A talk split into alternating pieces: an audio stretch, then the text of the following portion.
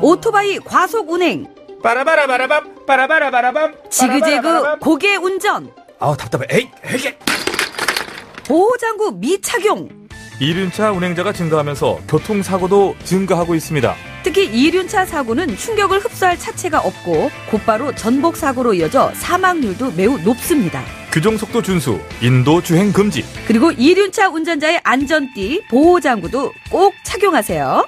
이 캠페인은 TBS와 안전보건공단, 서울지방경찰청이 함께합니다.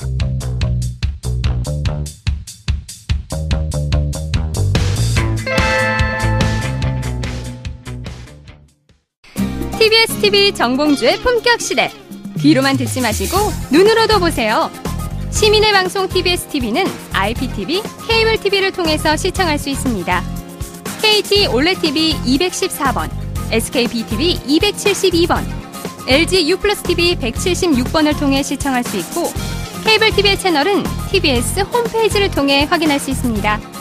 구글 플레이스토어, 앱스토어에서 TBS 앱을 검색, 다운로드 받으면 24시간 어디서나 TBS TV를 시청할 수 있고요. 유튜브, 네이버 TV, 다음 TV 팟을 통해서도 시청 가능합니다. 정봉주의 품격 시대, 이젠 눈으로도 보세요.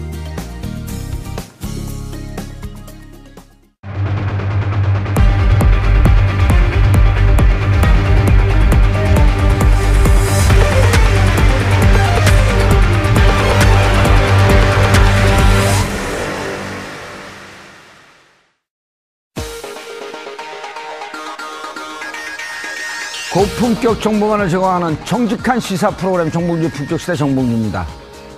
원세훈 전 국정원장의 정치 공작 녹취록이 공개되면서 이명박 전 대통령에 대한 수사 여론이 확산되고 있습니다.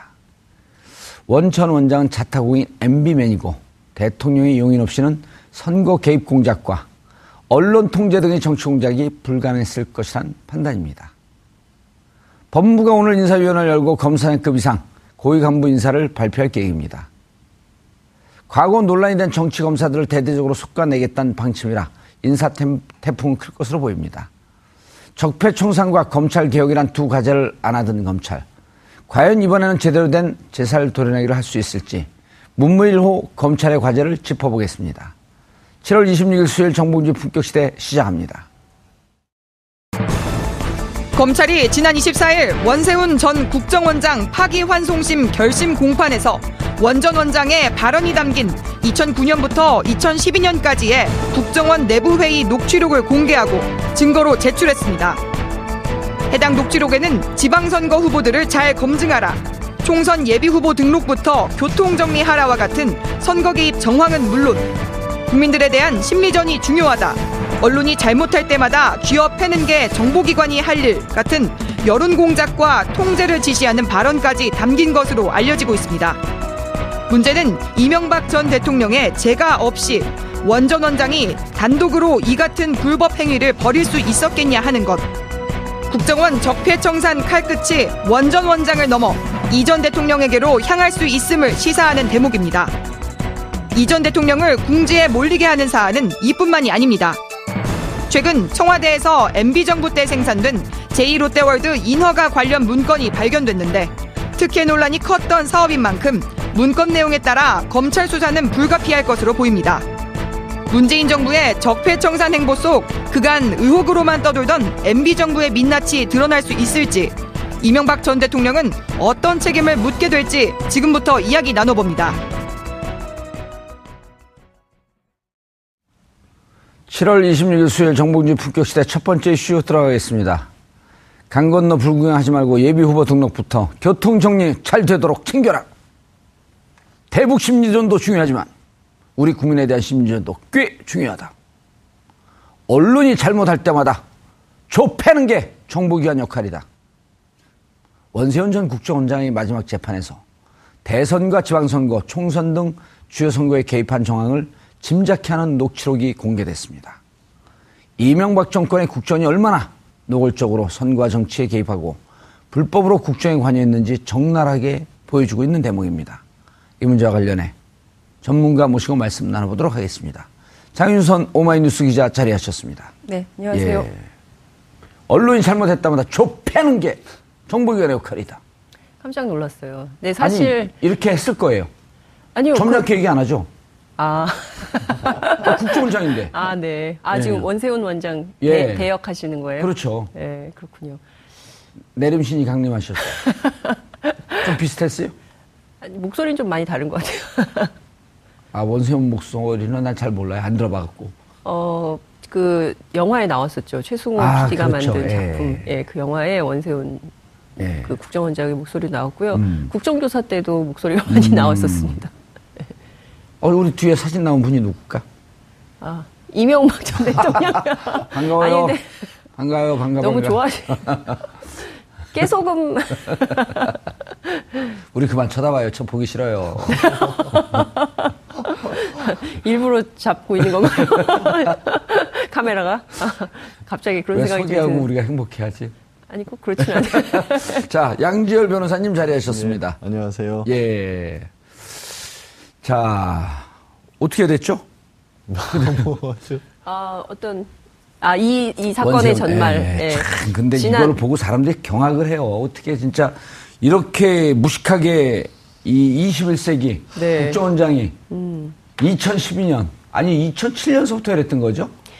그러니까 지금 기록으로 확보된, 그러니까 검찰이 예. 법원에 제출한 것은 2009년부터 2012년 5월까지의 기록입니다. 그러니까 한 달에 한 번씩 전체 부서장 회의를 열었다고 하니까 지금까지 공개된 것은 한 30개 그리고 52건의 문건이 나와 있다고 하는데요. 24일 날이죠. 지난 24일 날 원세훈 전 원장의 파기환송심 재판이 열렸어요. 예. 이제 선고는 일단 그 얘기 먼저 좀 해보죠. 네. 예. 그래서 이제 이 자리에서 그동안 그 적폐청산, 국정원 적폐청산 TF가 마련됐잖아요. 그래서 모두 13가지의 과거 적폐에 대해서 재조사하겠다라고 했는데 관련된 내용 중에 하나가 이번에 원세훈 재판의 자료로 제출이 됐는데 앞으로 또 어떤 자료들이 나올지 굉장히 귀추가 주목되는 상황이고요. 앞서 의원님 말씀하신 대로 제가 이렇게 쭉 받아 적다가 나중에 볼펜이 막 후들리더라고요. 저 기사 한번 좀 읽어줘 보세요. 한미 FTA 국회 동의 앞두고. 그러니까 기사가 참 선제적 대응을 강조하는 예. 건데요.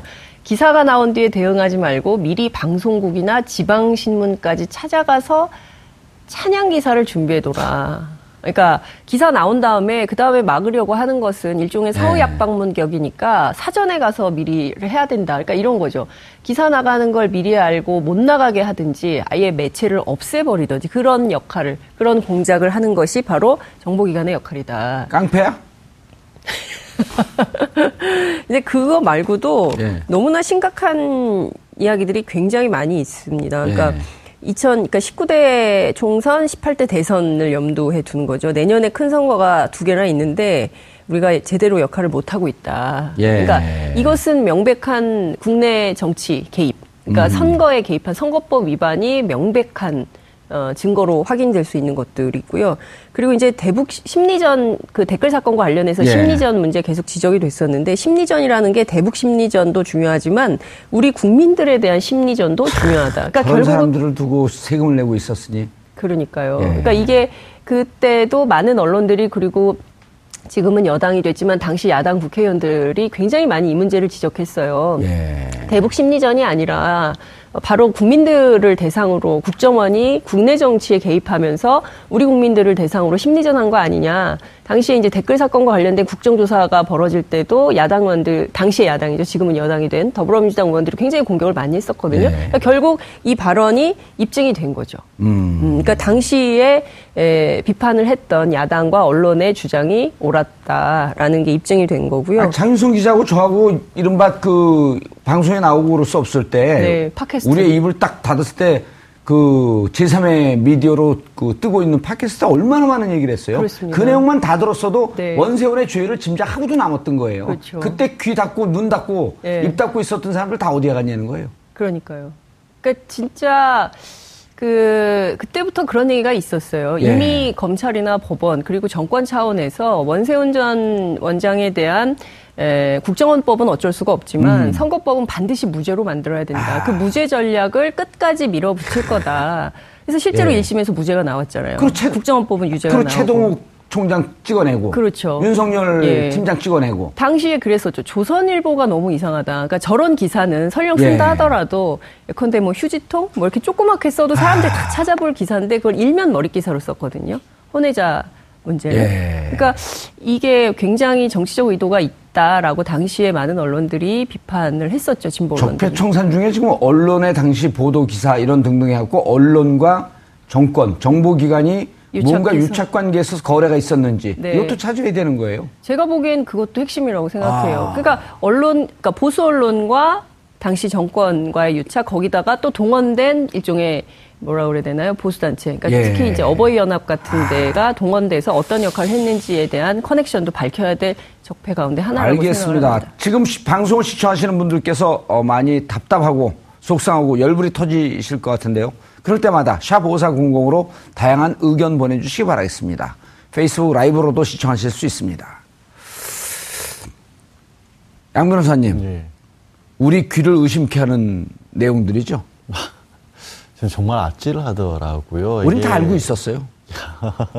법제에 부끄러워지면서 예. 아찔하고. 사실 알고 있었잖아요. 그러니까 어느 정도까지는 짐작을 하고 있었죠. 예. 왜냐하면 원세훈 전 원장에 대한 사건이 이 원세훈 전 원장에 대해서만 기소된 게 아니었고 예. 비슷한 유해 사건들이 예를 들어서 군 정보기관을 동원을 했다든가 아니면 군 내에서 어떤 식으로까지 뭐 일종의 특수부대를 조직을 해서 기무사에서 댓글 작업을 했었지 않습니까? 지금 기무사는 하나도 안 드러나고 있어요. 기무사는 일부는 아직 적폐청산 대상이 됐었고 이제 국정원에서 군 자체적으로 이런 일을 하지 않겠다라고까지 이미 선언을 했기 때문에 그 얘기는 했다는 걸 사실상 인정한 거고. 그럼요. 그리고 기무사 내에서 또 국정원 예산은 받아갖고 와서 한 거 아니에요. 받아서 그대로 했었고 기무사 내부에서 이른바 조금 젊은 친구들에게 조금 쉽게 다가가기 위해서 웹툰 형태로 만들었다든가 아니면 누가 맞아요. 어떤 형태로 해서 좋아했다든가 이런 것들도 그때 다 드러났었는데 예. 그냥 이번에 드러난 것들만 보면서도 생각이 드는 게 좀 만약에 정권이 교체가 안 됐었고 예. 그냥 대법원에서 지금 파기환송심이었잖아요. 대법원에서의 파기환송심은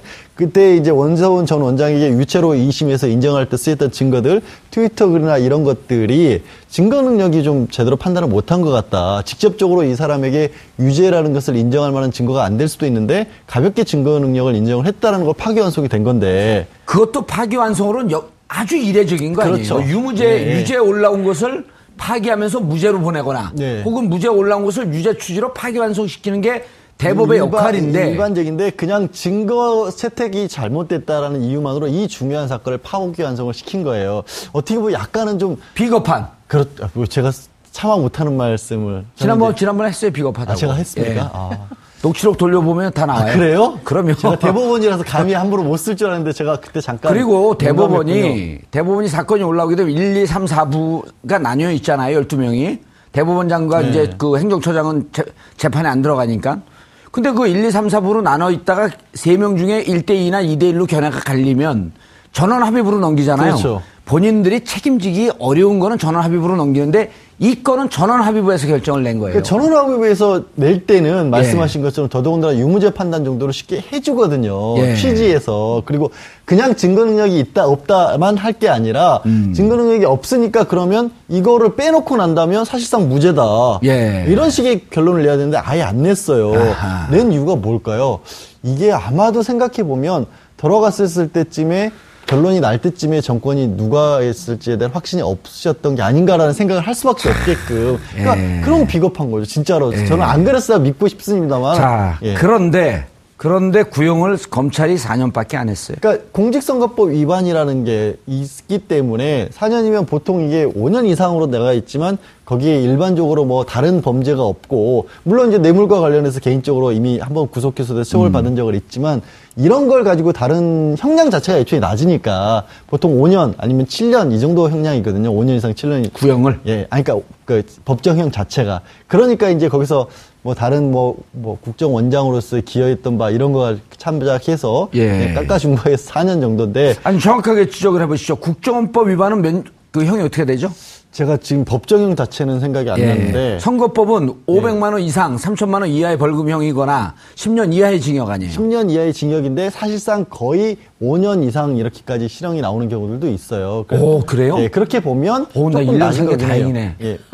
어우, 끔찍하네, 벼락사를. 아니, 사실 뻔했어요. 네. 왜냐하면 왜 제가 5년 이상을 보통 구형을 하냐면 집행유예를 막기 위해서 보통 검찰이 이렇게 구형을 하거든요. 그래야 이제 판결이 나왔을 때 이제 5년이면 좀 깎아도 한 4년 이 정도 나오지 않습니까? 5년, 7년 구형을 하면 3년 이상이면 3년 이하면은 집행유예가 가능하죠. 3년 이상이면 안 되는데. 그래서 검찰도 5년, 7년 정도는 구형을 하는 게 맞지 않았을까 싶습니다만은 어쨌든 사안의 중대성이 있기 때문에 4년 구형을 했더라도 3년 밑으로 떨어뜨려서 집행유예 해주면 안 되죠. 마지막 재판에서 나온 이 증거가 그 핵폭탄 아닌가요? 이건 너무너무나 엄청난 증거인데, 물론 이제 원세훈 전 원장 측에서는 이것도 그냥 간부회의에서 우리들끼리 한 얘기지 이걸 가지고 실질적으로 뭔가 지시를 했다 이렇게는 얘기하지 않고 인정을 안 했어요. 하지만 누가 생각해봐도 아까 말씀하신 것처럼 한 달에 한 번씩 열리는 부서장 회의고 녹취록을 만들 만큼 공식적인 업무 회의란 말이에요. 그렇죠. 그런 자리에서 나온 얘기가 무슨 자기네들끼리 회식하면서 나온 얘기가 아니잖아요. 그렇기 때문에 저거는 지금 상황에서 할 수 있는 최대한의 변명일 뿐이죠. 예, 장 기자님, 전준환 씨 아시죠? 네. 예, 우리나라에서 문서와 관련해서 가장 최고의 전문가. 네. 그분이 뭐라고 얘기를 하냐면 한 달 전쯤에 우연히 만난 자리에서 이렇게 얘기를 해요. 어디선가 문서가 나올 것이다. 어디선가 기록은 나올 것이다. 그런데 가장 기대하는 곳은 국정원이다. 모든 것을 폐기하고 모든 것을 치웠어도 국정원은 2차, 3차 증거가 어디서든 나온다. 의미 있잖아요? 상당히 의미가 있는 얘기네요. 그러니까 그럼요. 누가 지시했고 잘못했다고 할지라도 국정원은 어쨌든 그 속성 자체가 정권에 복무하는 것이 아니라 국가의 안전에 복무하는 집단이거든요.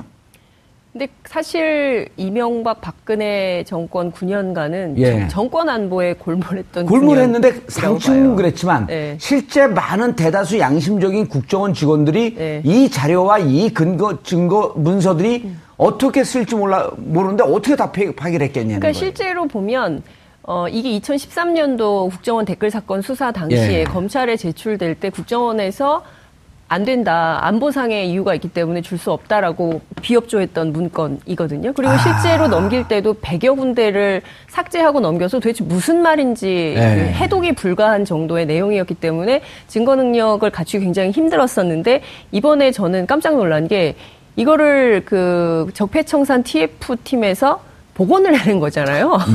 전부 다 복귀를 해낸 거잖아요. 복귀가 가능하게끔 삭제를 한 거죠. 왜냐하면 외부에서 압수수색 들어갔고 예를 들어서 검찰이 이 문서를 압수수색하거나 혹은 지워진 그 서버를 검찰이 압수수색하게 되면 복구를 못했을 수도 있죠. 전 그 생각이 들어요. 예컨대 만약에 정권 교체가 안 됐다면 복구가 안 됐을 수도 있어야 될 거 아니에요? 안 되죠. 그리고 지금도 검찰이 압수수색하면 복구가 안 되는 거예요. 다만 국정원이 복구를 했기 때문에 자기들이 지운 경로를 알잖아요. 지운 경로를 알기 때문에 살리는 경로도 아는 거군요.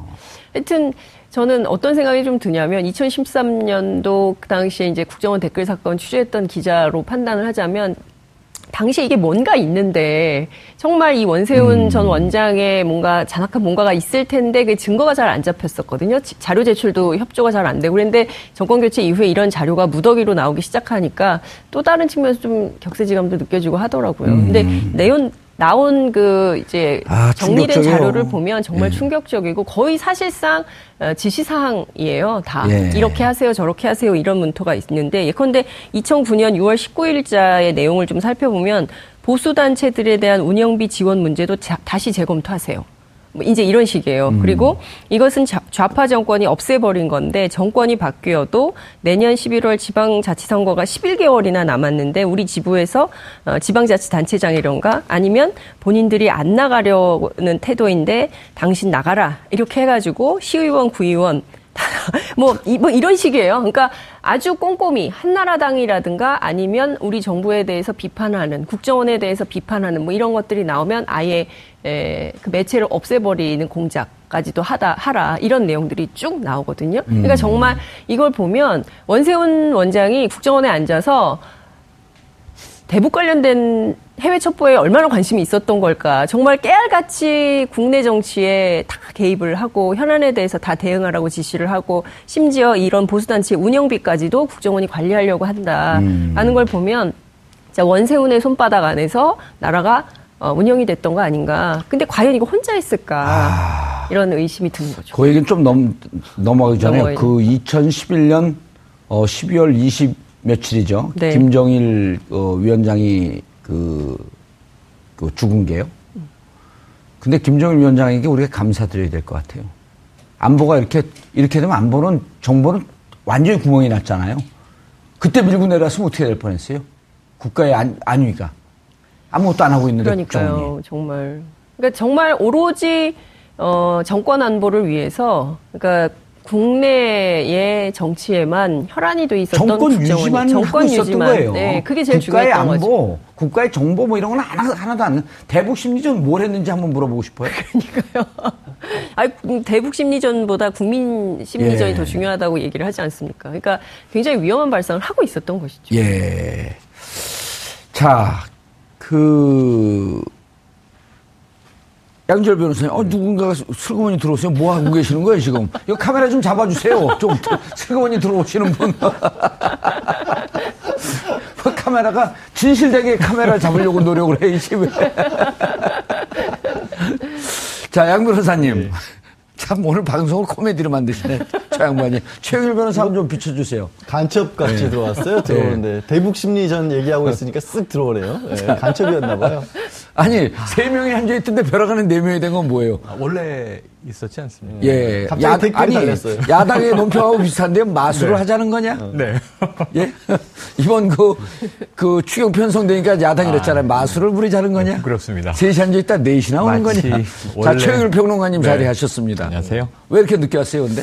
길이 많이 밀렸고요. 네. 제가 시간 계산을 못해서 출발이 좀 늦었습니다. 돈 버는 것도 중요하지만 여기도 신경 쓰세요. 이게 훨씬 중요합니다. 네. 오늘 그 출연료 반입니다. 출연료 안 받아도 괜찮습니다. 좋습니다. 출연료 안 받고 제가 회식을 쏴도 괜찮아요. 좋습니다. 오늘 이게 주제가 원세훈이어서 예. 너무너무 벼르고 있었더니 03612099650 제 계좌번호입니다. 네. 아니 그걸 아니 회식비를 쏜다고 하니까 아니, 개인 계좌로 받으시면 안 돼요. 받았고 쏘면 되잖아요. 횡령으로 걸려면 걸라 그러세요. 근데 다행히 그런 사람이 너무 예. 아니 근데 은행은 얘기 안 했잖아요. 은행을 말씀만 하셨어. 예, 알겠습니다. 그러고 외우지도 못했어요. 예. 사실. 아니 이거 다시 돌리면 다 나와요. 네. 녹취록 얘기예요 오늘 중요한 네, 얘기가. 그러니까 맞습니다. 다시 돌리면 다 나옵니다. 양 변호사님. 예. 이럴 경우 가능성도 있잖아요. 검찰이 구형은 4년 했는데 예. 검찰이 미처 이 마지막 녹취록 이 증거 자료를 지금 국정원으로부터 건네받은 거 아니에요? TF팀으로부터. 예. 이거가 전체 재판에 미칠 영향을 미처 파악할 시간적 여유가 없었기 때문에 구형은 4년이지만 재판부가 예. 판단하건데 예.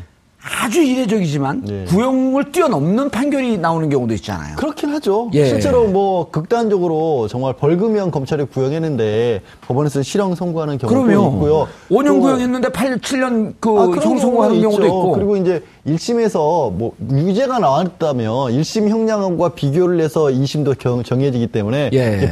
불이익 변경 금지 원칙이라는 게 있어서 그렇죠. 더 넘어가지 못하지만. 근데 1심이 무죄였잖아요. 그러니까 상관이 없을 것 같아요. 근데 지금 그 말씀하신 게 저도 그런 정도의 가능성을 완전히 배제 못하는 게 사안이 너무 중대해요. 아니, 사실은 그때 2심에서는 얼마 나왔죠? 처음에 2심에서는 3년 나왔나? 얼마 나왔어요? 제 기억엔 2년입니다. 2년. 저도 네. 2년을 기억하고 있는데. 그런데 어차피 지금 검찰도 항소를 했기 때문에 예. 그거는 깨지죠. 그렇죠. 이제 그러니까 새 재판을 하는 거니까 예. 상관이 없어지는 겁니다. 예. 그렇기 때문에 말씀하신 것처럼 4년을 구형했더라도 법원 입장에서 판단을 할 수가 있고요. 이게 그야말로 검찰이 구형하면서도 반헌법적이라고 했잖아요. 아까 언론에 대해서 반헌법적이라고 했고 네. 언론의 자유 막았죠. 국민들에게 말해서 선거에 직접적으로 개입을 했죠. 예. 거의 조지 오웰의 1984년 빅브러더 이걸 본인이 꿈꿨던 것 같아요. 그리고 잠깐 말씀을 하셨지만 정권과 국가를 동일시했기 때문에 이 정권이 무너지면 이 국가도 무너진다는 측면으로 봤다는 거는 다른 국민들 이거에 따르지 않는 야당은 거의 국가로 인정을 안 한 거거든요. 그러니까 거의 어떻게 보면 반대 세력 정도로 본 거예요. 국민의 절반가량을. 절반이요. 그렇죠. 상당 부분을 그렇게 한 거예요. 그때 당시에 이명박 대통령의 지지율이 20%가 채 안 됐기 때문에 80%로 적으로 맞던 거예요. 그렇게 따지면 그러면 최대 전복에 가까운 수준에 뿔을 껐던 겁니다. 이거는 그렇기 때문에 저는 이 선거법만으로 지금 아까부터 계속 안 잡아줘서 하는 생각이 이거를 과연 현행법으로 공직선거법 위반만 가지고 처벌을 하는 게 맞는 거냐라는 고민이 들게끔 만드는 거예요. 게다가 아까 이제 장윤선 기자가 처음에 말씀하신 것처럼 이 녹취록이 2012년 5월까지 나오거든요. 예. 2012년 왜 5월까지만 나오냐면 2012년 6월부터 대선 직전까지는 이 녹취를 하는 것도 불안해서 수기로 작성을 했다는 거예요. 회의록 자체를. 그래서 그걸 폐기를 했다라는 거예요. 아하. 도대체 자기들조차도 아까 말씀하신 것처럼 국정원에서 지울 때는 일종의 보험용도 있을 수가 있고 다른 정권이 바뀌었을 때 이걸 가지고 또 뭔가 다른 일을 할 수 있기 때문에 지우는 작업까지도 했지만 살려낼 수도 있었는데 그것까지도 두려워서 손으로 써가면서 회의를 했다면 무슨 생각을 했을까요? 양지열 변호사님 걱정하지 마세요. 그거 손으로 쓴 거요? 슬라이드 파일 곧 나옵니다. 아 그것도 나올까요? 그럼요.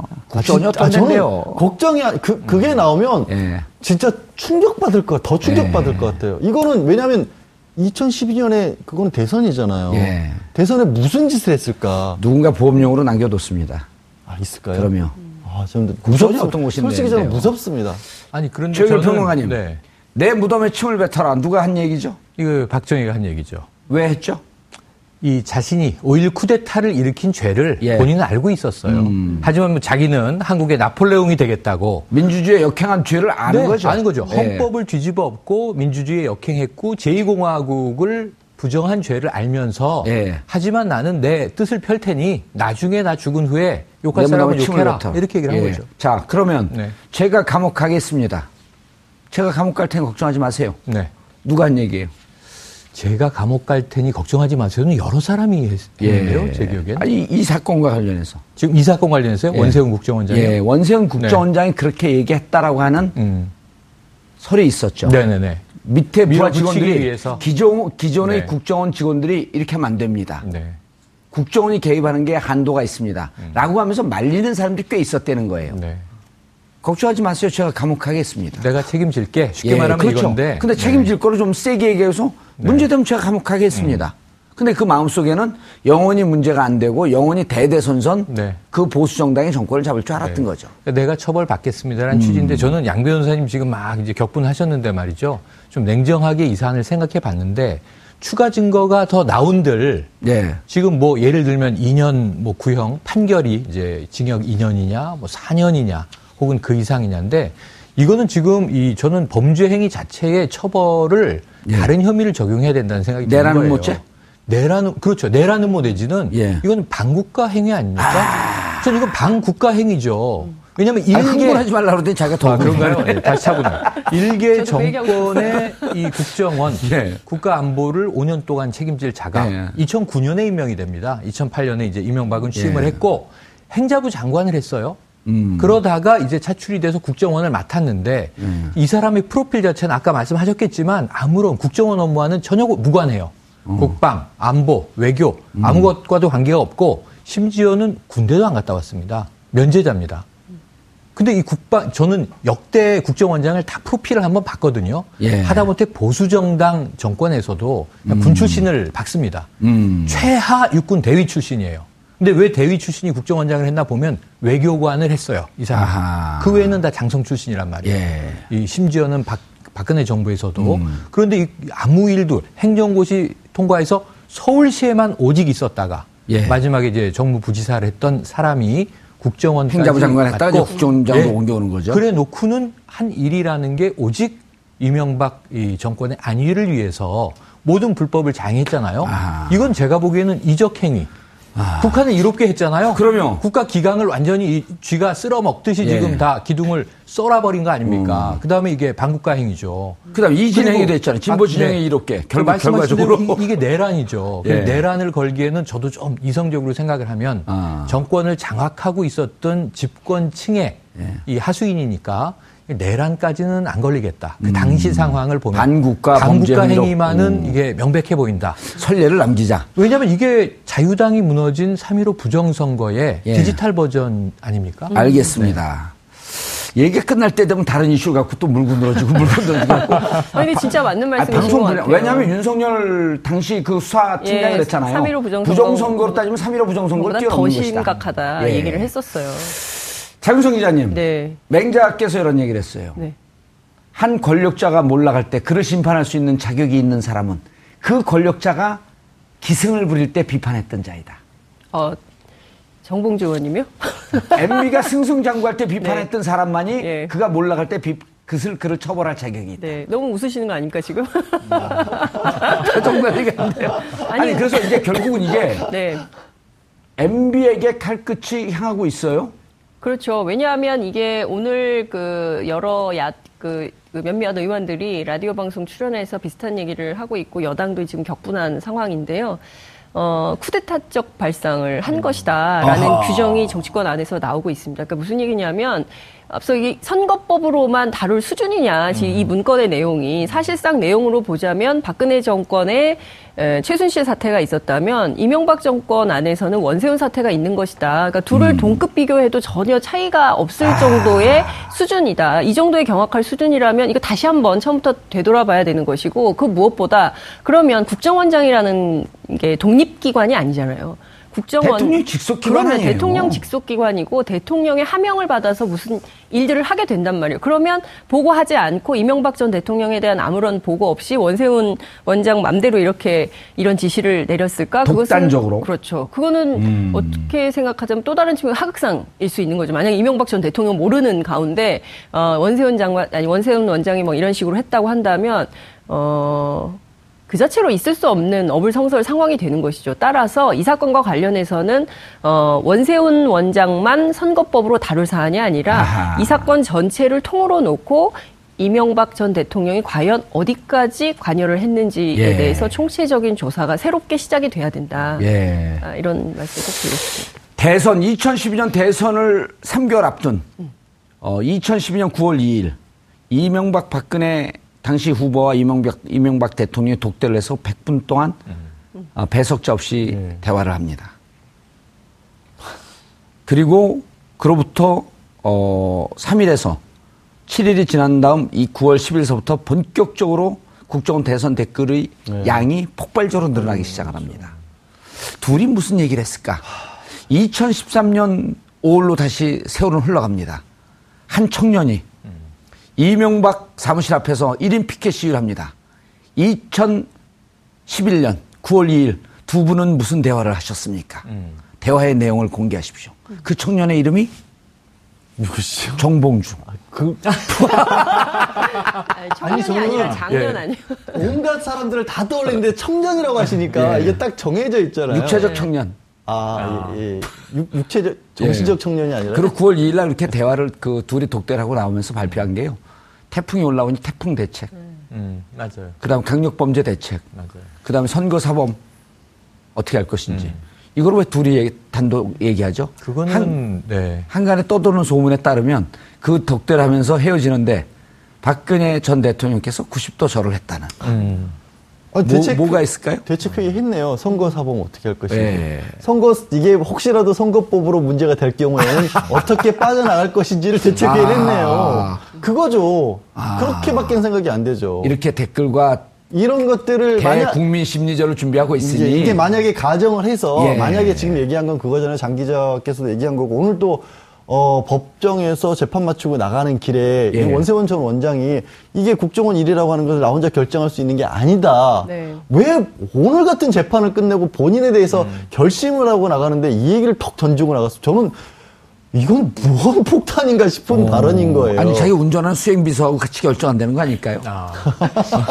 MB에 보내는 메시지. 근데 만약에 이게 이제부터는 가정법이에요. 저게 저 당시에 국정원장이 뭔가를 결정하는데 혼자 못한다고 한다면 그보다 상위인데 대한민국에서 국정원장의 상위는 대통령밖에 없다고 보는 게 상식이잖아요. 그러면 이게 이명박 전 대통령 만약에 연결이 됐다라면 지금 말씀하신 얘기는 그거잖아요. 이명박 전 대통령이 그걸 알고 있었고 보고를 받았었고 그 보고를 박 전 대통령과도 공유를 할 수 있었을 거고 그러면 그 상황에서 이게 만약이라도 문제가 됐을 경우에는 어떻게 대처할 것이냐. 근데 선거법이 아니다라고 볼 수 있는 게 우리는 국정원 댓글과 연결고를 끊어놨기 때문에 쉽게 말해서 우리가 여기까지 거슬러 올 일은 없을 것이다라는 식의 대책회의를 했다라면 그게 선거 대책회의가 될 수도 있다. 이건 이제 완전히 지금은 사실은 그냥 상상일 뿐이죠. 상상일 뿐이죠. 근데 예. 오늘 한 얘기가 그런 얘기를 마침 하시니까. 그런데 이제 국정원 대선 댓글 개입도 사실은 2011년, 2012년 우리가 2013년에 많은 시민들이 문제 제기할 때 그럴 때 사람들이 두려우니까 이렇게 얘기했어요. 이건 상상에 불과합니다. 네. 이렇게 가정해 봅니다. 합리적 추론해 봅니다. 그리고 그것이 4년이 지나니 증거가 다 나온 거 아니에요? 네. 그렇죠. 근데 그때 덮여있던 게 여러 개가 있어요. 지금 MB 정부의 의혹이 예. 뭐 사자방이라고 해서 예. 주로 이제 어마어마한 국고에서 증발한 돈에 대한 문제가 하나 있는 거고요. 아. 그 재정 문제를 빼고는 또 하나 국정원이 선거 개입 문제는 이미 2013년부터 뜨거워졌던 문제고 예. 이것 때문에 최동욱 당시 검찰총장이 목이 날아갔던 거 아닙니까? 예. 찍어내기라고 우리가 언론이 직접 얘기를 했었어요. 그런데 그것 옷을 벗었다고 표현하죠? 예. 목 얘기는 하지 마시죠. 아, 네네 알겠습니다. 예. 남북관계에서 이 박왕자 씨 피살 사건도 MB정부 때 일어났어요. 예. 그때부터 남북관계가 초경색이 되기 시작하는데 그때 잠깐 스쳐간 뉴스 하나가 MB정권이 고위급 회담을 하기 위해서 돈을 제의한 뉴스가 나옵니다. 예. 북한에서 녹취 파일을 까버린 사건이 있었죠. 예.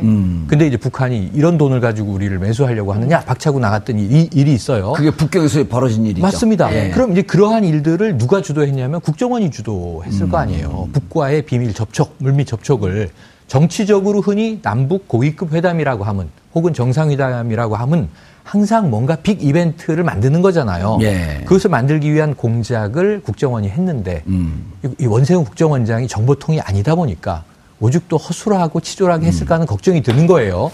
북에 잡힌 빌미는 없는가. 그 여러 가지 문제들에 대해서 제가 보기엔 이게 선거사범의 수준을 뛰어넘는 일들이 얽혀있다. 국정원이라는 조직 안에. 그럼 이제 적어도 4년 동안 원세훈 체제에서 벌어진 오만 가지 일들이 있을 텐데 저는 아까 장 기자님 말씀이 딱 맞는 게 직책, 타이틀을 달고 명함을 판 최순실이 원세훈이었던 것이고 그리고 비선으로 조직을 맞지 않은 왜냐하면 프로필에 문제가 있으니까 뒤에서 따로 움직였던 게 어찌 보면 이 박근혜의 원세훈이 최순실이었던 것 아니냐. 그러면 박근혜 정부에서 일어난 모든 일들이 전임 정부에서 이게 인수인계받은 노하우일 가능성도 매우 크다. 근데 그게 어찌 보면 이제 우병우와 이제 내부와 외부에 나눠져 있었겠죠. 김기춘 비서실장이 저는 뭐 국정원 역할을 대신하고 남재준 국정원장은 좀 뭐 명예직 군인 외에는 별다른 역할은 안 한 걸로 보여지거든요. 예. 그래서 이것은 패키지로 묶어서 파지 않으면 산 하나하나 파도 나중에는 이제 정점으로 연결이 되겠습니다만 대대적으로 한번 수사해야 되는 사안이 아닌가 제안을 드리고 싶네요. 장 기자님, 그런데 이제 이 모든 일이 국정원 당시에 이제 준비가 되어 있었지만 본격적으로 그 액션 플랜 실행된 것은 2011년 네. 10월 26일 서울시장 재보궐선거에서 그렇죠. 박원순 시장이 당선되고 나경원 후보가 떨어지면서 그때부터 본격화되기 시작을 했던 거거든요. 그렇죠. 그런데 그러면서 이제 그때 10월 26일 그 재보궐선거 기억을 해보면 많은 사람들이 아침에 댓글이 올라와요. 5시서부터 6시, 7시까지. 선거 사무소가 어디 있는지 찾을 수가 없다. 선관위 서버 홈페이지가 접속할 수가 없다. 그런 거예요. 이른바 디도스 사건 아니에요, 그게? 디도스 사건. 근데 가보니까 선거 투표 장소는 없어졌고, 어디다 옮겨졌는데, 어디 옮겨진 적 없다. 그러니까 그때 당시에 많은 분들이, 이거 선관위 홈페이지 이 폭파시킨 게 자작극 아니야? 국정원 작품 아니야? 뭐 국정원 작품 아니야? 이런 얘기가 네. 있었고 이른바 디도스 특검이 했는데 네. 검찰이 수사를 안 했잖아요. 검찰도 공범 아니에요? 이렇게 되면? 사실상 그 비판을 벗어나기는 쉽지 않다고 보여지는데요. 예. 근데 어찌됐든 지금 윤석열의 그 중앙지검 서울중앙지검에서는 이 사건 제대로 들여다보겠다는 입장인 예. 것이고 그리고 이제 당시 댓글 사건 수사 함께 있던 김 검사, 제가 이름이 잠깐 생각이 안 나는데 검사도 실제로 지금 적폐청산 TF에 들어가 있지 않습니까? 청와대 들어가 있죠? 예, 아니요. 국정원 적폐청산 TF에 들어가 있어서 실질적으로 활동을 하고 있기 때문에 그때의 정치 검찰들이 이 사건을 덮으려고 했겠죠. 그것을 역으로 해서 제대로 수사를 이번에 해낸다면 과거에 검찰이 잘못된 수사를 했던 것을 이번에 만회할 수 있는 기회는 될 수 있다고 보여집니다. 근데 이것을 검찰이 그냥 이 선거법 사건만으로 다루고 퉁치고 넘어간다라고 하면 국민적으로 비판 여론이 굉장히 거세지겠죠. 왜냐하면 따지고 그러니까 복기를 해보자면 그 최순실 사태 이전에 이명박 정권에서 국정원 댓글 사건 2012년 대통령 선거가 뭔가 수상하다. 그때부터 계속 지금까지 문제 제기를 하고 있는 분들이 계시거든요. 지금 이 순간까지도. 근데 그게 아직도 의혹이 제대로 해소가 안 돼 있어요. 따라서 댓글 사건은 반드시 다시 한번 짚어봐야 되고 국정원이 지적한 적폐 가운데 하나이기도 한데 그 사건뿐만 아니라 다른 사건들 지금까지 한 13개 정도 뭐 거론이 되어 있는데 NLL 대화록 사건도 들어가 있고요. 이런 것들을 다 뒤집어 보면 우리 역사에서 정말 다시는 되풀이 돼서는 안 되는 정말 흑막의 역사들이 다 나오게 되지 않을까 싶습니다. 그러니까 특히 제가 이 얘기는 꼭 하고 싶은데 사실상 그때 당시에 이명박 대통령과 박근혜 전 대통령, 그러니까 후보 시절에 두 분이 어떤 미략을 했을지는 모르겠으나 지금 드러난 증거만 갖고 본다면 원세훈의 국정원은 사실상 박근혜 후보의 선거 캠프 역할을 했던 거 아닌가라는 생각을 해보지 않을 수가 없을 것 같아요. 아니, 선거 캠프가 아니고 저는 반역의 본산이다 이렇게 단정을 하고 싶어요. 이거는 국가를 전범행위라니까요. 특정 정권의 문제가 아니고 10년의 역사를 퇴행시켰을 뿐만 아니라 결국 70년대로 되돌려 놨지 않습니까? 반역의 본산보다 이게 더 어때요? 반역의 괴수. 반역의 괴수죠. 근데 저는 괴수는 아닌 것이 반역의 하수예요. 원세훈 위에는 또 있습니다. 괴수가 아닙니다. 네. 그 위까지 최고 정점까지 파고 나가야 한다. 반역의 괴차수. 괴차수 좋습니다. 네. 자수까지 괴수는 따로 있고. 네. 자 그런데 이게 시간이 부족한데 MB와 관련된 문건이 또 청와대 문건 중에서 나왔다는 거 아니에요? 캐비넷 안에서 약간 이제 제1롯데월드 인허가 관련된 내용들이 좀 들어가 있다라는 정도까지 나와 있거든요. 근데 아직은 뭐 구체적인 내용 같은 건 안 알려져 있는데 제1롯데월드 인허가에 관해서 워낙에 말이 많았었잖아요. 이거를 왜 그때 당시 그 전까지는 공군기지 때문에 성남 비행장 때문에 허가가 안 난다고 했는데 각도까지 틀어가면서까지 3동 같은 걸로 허가를 내줘버렸잖아요. 그 발언이 지금 올라가 있는 건데. 그리고 2,500억 그 비행장 그 하는 비용을 롯데에서 내기로 하고 또 900억으로 줄여주고. 좀 더 줄여줬었고. 그러니까 그런 것들에 관련된 허가 문건이 있었다는 것도 저는 되게 황당하긴 해요. 그러니까 이 MB 정부 때나 박 전 대통령 때 지금도 계속 문건들 나온 거 보면 국가의 관리 시스템 자체가 제대로 안 돼 있었던 게 아닌가 하는 합리적인 의혹이 들잖아요. 그렇죠. 당연히 이렇게 중요한 얘기인데. 예, 알겠습니다. 탈 끝은 MB 전 대통령에게 가는 것 같은데 우리의 얘기는 거기까지 지금 못 가고 있습니다. 다음 시간에 다시 한번 시간을 잡도록 하겠습니다. 정봉주의 품격시대에서는 여러분의 소중한 의견을 받습니다. 샵 5400으로 주제에 맞는 다양한 의견 문자로 보내주시기 바라겠습니다. 100원의 정보 이용료가 부과됩니다. 한 발 더 깊이 들어가는 시사분석, 여러분은 지금 생방송으로 진행하는 정봉주의 품격시대와 함께하고 계십니다. 오늘 방송 좋았나요? 방송에 대한 응원 이렇게 표현해주세요. 다운로드하기, 댓글 달기, 구독하기, 하트 주기. 더 좋은 방송을 위해 응원해주세요. 그리고 2부도 함께해주세요.